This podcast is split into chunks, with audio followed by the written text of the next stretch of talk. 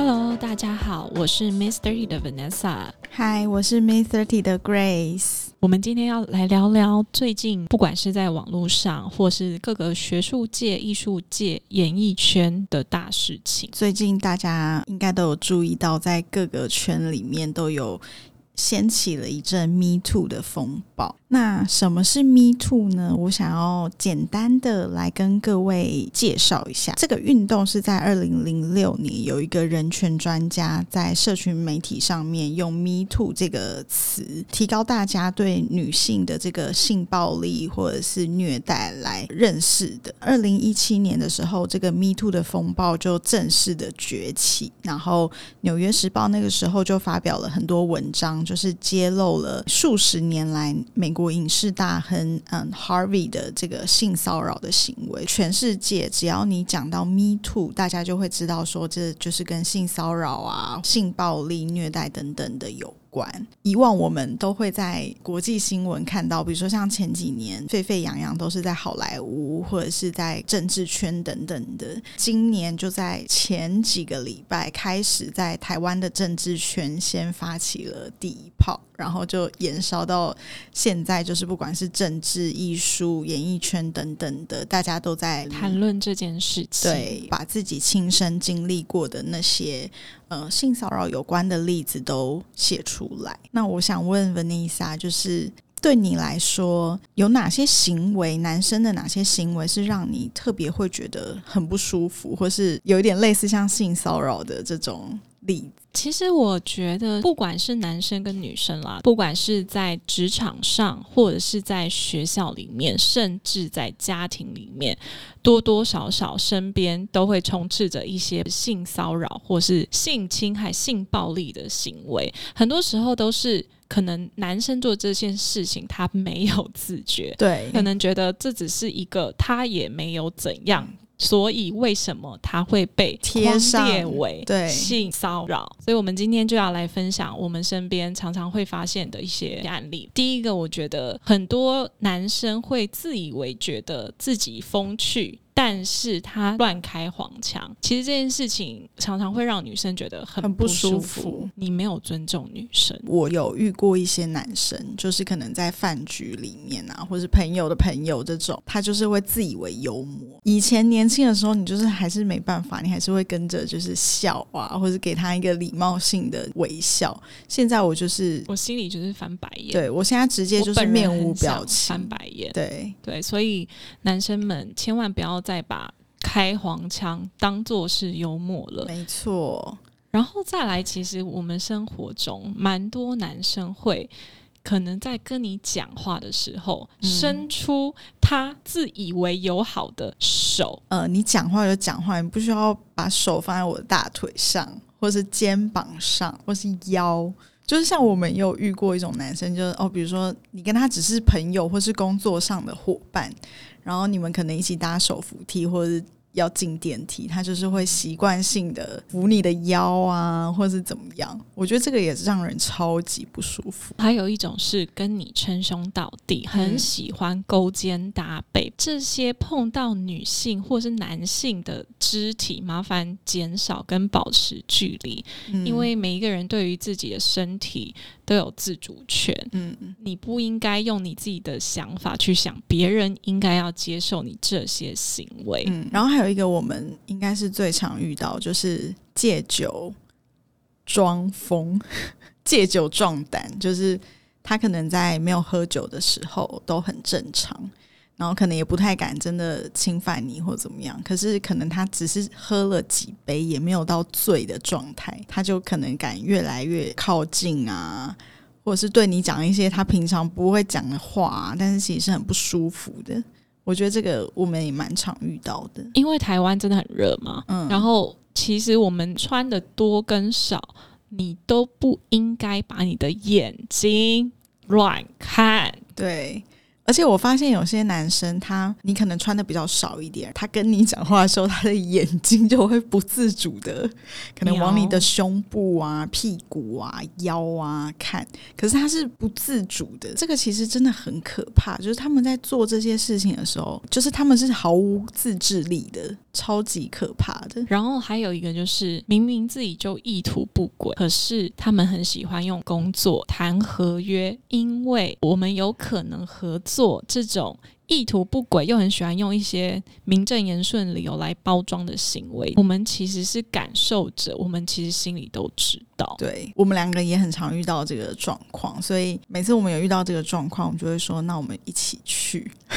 或者是约在一个你知道咖啡厅或是会议室，就是让他知道说我们是有一个界限，就算你真的想对我怎么样，我也是有一个 backup 的，我也是有一个保护者。我们平常会有很多应酬的局嘛，Me Too。这件事情其实是这一阵子已经被酝酿的，呃，很很热了。嗯，那我就是前不久，我其实有到了一个应酬的局，我当时会觉得说，我到了那个局里面，在场有一个男生，他就是喝了一两杯，其实真的就是饭局才刚开始而已哦。他就对着旁边的女性朋友、女性朋友说：“哎，听说女生喝了酒之后会很淫荡，你会吗？”然后你知道在超恶的，对，你知道在那个当下，因为我是我们是坐一个圆桌，我是坐他对面，我当下想说，我是不是听错啊？你怎么会这么明目张胆，然后这么无耻的讲这句话？然后那个女生当然就是啊笑笑带过，然后过了不久，他又就是好像在玩游戏啊还是什么的一个梗，忽然去熊抱了一个也是在场的一个女生，而且那个女生不是他带来的。是我们另外一个朋友带来的。OK，然后我当下也想说：天哪，他怎么敢？过了十几分钟，又发生了一件事情，在几杯黄汤下肚，就说：哎哎，我来问一个问题哦，你们在场的女生啊，最受不了男生在床上什么事情？然后我真的不夸张，他真的是一个一个女生问到底，然后。我就想说，因为我最可以让他表现出来，我没有想要跟他一来一往的那个态度，所以他问到我的时候，其实我就只是给他一个很礼貌性的微笑，然后我用一个非常坚定的眼神看着他，嗯，然后跟他说我没有想过这个问题，这样，嗯，那他居然还不死心，他说不可能，嗯，不可能没有想过，然后我就又再说了一次，说我真的没有想过，就是我想要让他知道说。你不要再继续下去了，对。然后接下来他当然就放过我嘛。那当然，在场女生除了我，每一个人就在那边跟他嘻嘻哈哈的。我虽然看到了他这样子对其他女生，可是我也不能有任何的作为，因为。可能那一天在场都是长辈。接下来你知道又更扯，因为我们就是吃完饭，我们就会去续团嘛，就去唱了歌。这位长辈呢，他就进了包厢之后，突然对了其中一个女的拥吻、强吻。那我很好奇，那那一位被吻的当事者，他是有抗拒的吗？他给我的感觉是他可能当下也是吓了一跳。可是他没有做出什么太大的反应，那我就会觉得说，我们身为女生，在这些场合里面，其实你说当时他问我那个非常不礼貌的问题，我能为我自己做的也很小，我就只能用一个很坚定的眼神看着他，不要再问。对，但是你说我也不敢为我自己。再多做一些什么，甚至在场的男生，他们也不会在那个时候站起来为这些女生说什么。大家好像都觉得啊习以为常，或是大家都觉得别闹事，息事宁人，对对对，大家都有这种。所以我就觉得在职场上面，我们很容易会遇到这样子的事情，因为我就在。吃饭的席间就听到了，他旁边女生可能就会跟他说：“哥，那我就是认识你那么久了，那你那个工作也不糟，就是我我我当然知道这些女生都是有求于他，所以才会让他这样得寸进尺。嗯，所以我就觉得在工作在职场上面，我们真的会遇到非常非常多类似的事情。嗯，但是又很可悲的是，我们没有办法在当下能够真的为自己去做到什么。嗯哼，对，然后甚至有的时候，我不知道你有没有遇过，比如说以前呃我们在办活动或干嘛，也是会有一些客人，他可能就是碰了你一下，嗯。但是你在那个当下，你只是会被吓到，你嗯。你还会去反省自己说，哎，是我误会了吗？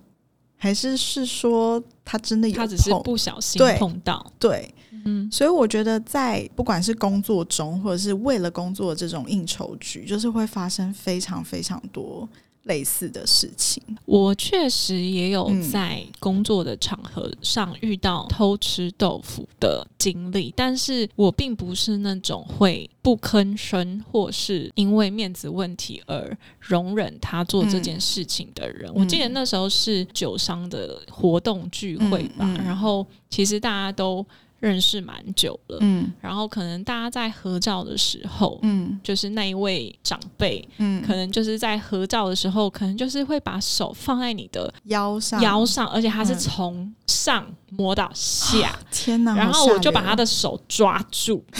然后就瞪了他一下。呃就是我觉得你你不可以因为你是我的未来可能客户，合作的客户，或者是我们可能已经认识一段时间，我会觉得你更不应该这样。你要不要嗯保持一点你工作上面的专业？没错，对，所以我是不太容忍这件事情的。没错，然后再加上，其实我前阵子去清迈旅游嘛，就是我的同行的朋友，其实也有发生类似性骚扰的事件，嗯因为清迈很热，超级热，每一天都大概四十几度。嗯然后，当然我们都穿的很清凉啊，是因为真的很热。嗯然后呢，我们就在擦防晒乳，嗯然后我的朋友就感觉到前面有个陌生男子拿了相机在乱拍，嗯就是其实就是拍他胸部啦。嗯当下，我朋友就跟我讲说：“诶，我觉得我好像被偷拍了。”我就问我朋友说：“你确定你有被偷拍吗？”因为我就是要起来走过去问他说：“你在拍什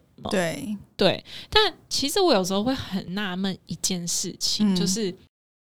我不会，我不知道哎、我自己从来没有想说，我看到一个男生身材很好，或是他很雄伟，嗯我也不会想要拿手机啊、眼睛啊嗯一直去看。嗯，可是我觉得在我们的生长历程当中，好像你少穿了一点，然后嗯就像你刚刚讲的，嗯然后或者是好像多讲了两句话，就会有男生特别的关注，嗯而且那关注并不是用尊重的眼神，嗯，而是带着有色眼光。没错，我小时候也有被偷摸过屁股，就是这种事情。好像发生在生活中，就是变成一种社会的病态。嗯，但我很少会听过说，我们觉得男生胸肌很大，我去摸一把，还是去摸男生的下面，我不会做这种行为啊。所以我就蛮纳闷，为什么我们的社会变成这样？Me Too 事件除了刚刚讲的，其实有蛮多的例子是。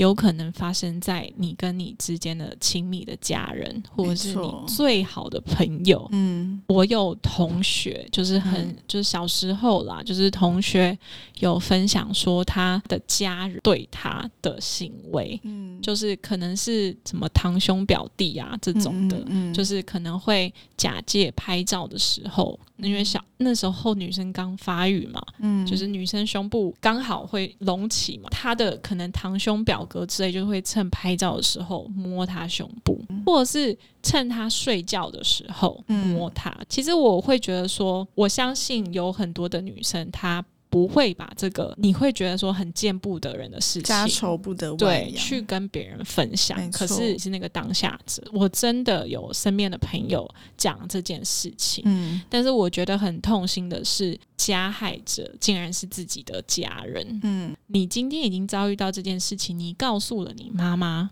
或是你告诉了你的父亲寻求帮助，或是或是告诉他，诶，可能谁谁谁对我怎么了？嗯嗯那有时候助长的人是最亲近的人。就是他们没有办法保护你，第一件事情是他没有，就是把这件事情放大的去思考它的重要性，嗯因为这件事情他就算没得逞了，你的心理会不会造成阴影？嗯你会不会对这件事情有一辈子的心理上面的障碍？一定嗯会有嘛。嗯然后如果说你得知的人又是你亲近的人，但是他没有帮你，还跟你说：“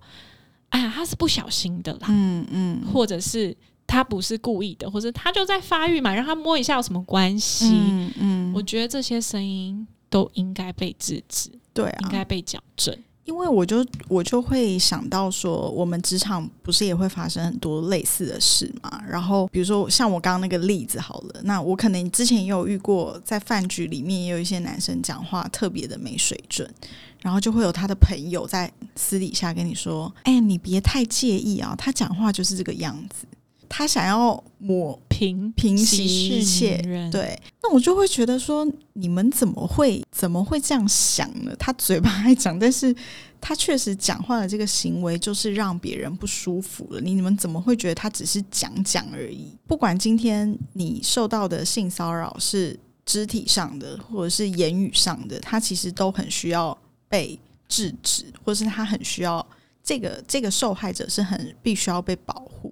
因为就像你说的，在那个当下，其实我们的心理都已经受到伤害了。我觉得我们现在已经不是二十几岁，可能还没有什么社会历练，就是我们现在可能看到的人，或是遇到状况。也比较多了，比较懂得能够保护自己，嗯，所以我也想要请，嗯，就是 Vanessa，因为你刚刚有讲你是那种，呃，会出手或者是出口制止的，嗯，但是有很多状况可能是我刚刚那个状况，就是在一个长辈的局，或是在破坏那个气氛，嗯，那我我想要请你分享，假设今天不管你今天在职场、在家庭，或者是像你刚刚说，只是出去旅行。一般走在路上遇到性骚扰这件事情，你会怎么做来保护自己？如果是你刚刚说的那个饭局的事情，其实如果是我，我觉得不舒服，我就不会再续团了。我会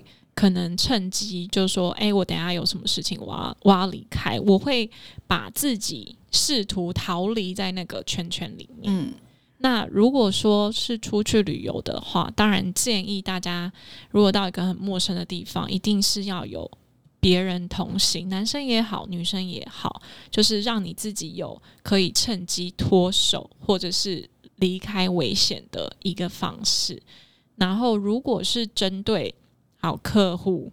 或是长辈，我会很清楚。他是什么样的为人？其实我会跟他说：“你这种行为会让我觉得很不舒服。”我觉得我会去当那个告知他的那个人。希望你下次不要再这样。难道我的身体不是身体吗？难道我的感受，因为你今天要给我好几千万，我就要忍耐，我就要受委屈吗？我我觉得我们应该要把自己不舒服的那一个状态，用他听得懂的方式说出来。嗯，就像是你说你不想要破坏当下的气氛，可是你可以选择离开那个场地，嗯，或者是你说他喝醉了，他听不懂，或者是他借酒装疯都好，那你隔天总该清醒了吧？那你应该不管用文字打个电话，我都想要告诉你的行为对我的感受。我相信他如果是有意愿改善的人，他是会去调整他自己的，因为很多时候是。你没有当下告诉他，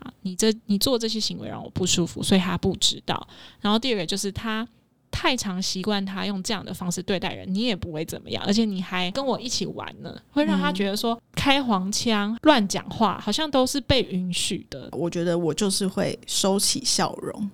但是我也不我也不破坏这整个你知道这个这个氛围，但是我就是让你知道我没有要跟你一来一往，那你也休想要。就是坐到我旁边，或是真的碰触到我，对，因为我觉得这些男生他们其实还是蛮聪明的，就是他们就是柿子挑软的吃，就是你会发现在一个很多人的局，有些男生他会特别对某几个女生，他特别进去，对他特别敢开这种大尺度的玩笑。他特别敢做一些很逾矩的行为。他在做这些事情的时候，这些女生可能也许是不敢，就是还是跟他在那边 一来一往。对，但是我觉得我要让你知道，就是你就算你这样对我，我是不会给你任何的回应的。对，所以我觉得这些男生就会知道，哦，我不要惹你，因为有可能在下一步我就会走人了，或者是你的场面就会很难看。嗯，对，所以我觉得在那个当下，就是我能保护自己的方式就是这样。这些以上当然都会造成一些心理的创伤。我觉得再来，如果我们真的受到了很大的伤害，我觉得。找心理咨商治疗这件事情，我觉得也蛮重要的。你不会知道这件事情对你的人生会有什么很大的影响，它是会有非常大的影响的，就是你的身心灵啊等等的这件事情都有可能造成你的阴影，然后去影响，比如说你之后跟你的伴侣的相处等等的。我会觉得，如果这件事情的伤害已经造成了，你应该要去寻求专业的人士，对，然后去帮助你怎么样从这件事情当中慢慢的学会修复。除了我觉得 Grace 刚刚讲的，啊，就是征求专业的心理咨商师，让自己慢慢的走出来，缩短自己康复的时间，这件事情蛮重要的。那另外一个就是，身为可能朋友的我们，或是家长的我们，你应该是要陪着受害者。去面对这件事情，但是千万不要当加害者，不要再去问人家说：“哦，所以你那个经过是什么？”因为这个热心或者是你这个好奇心，会让人家再经历伤害一次。千万不要当这样子的人，而是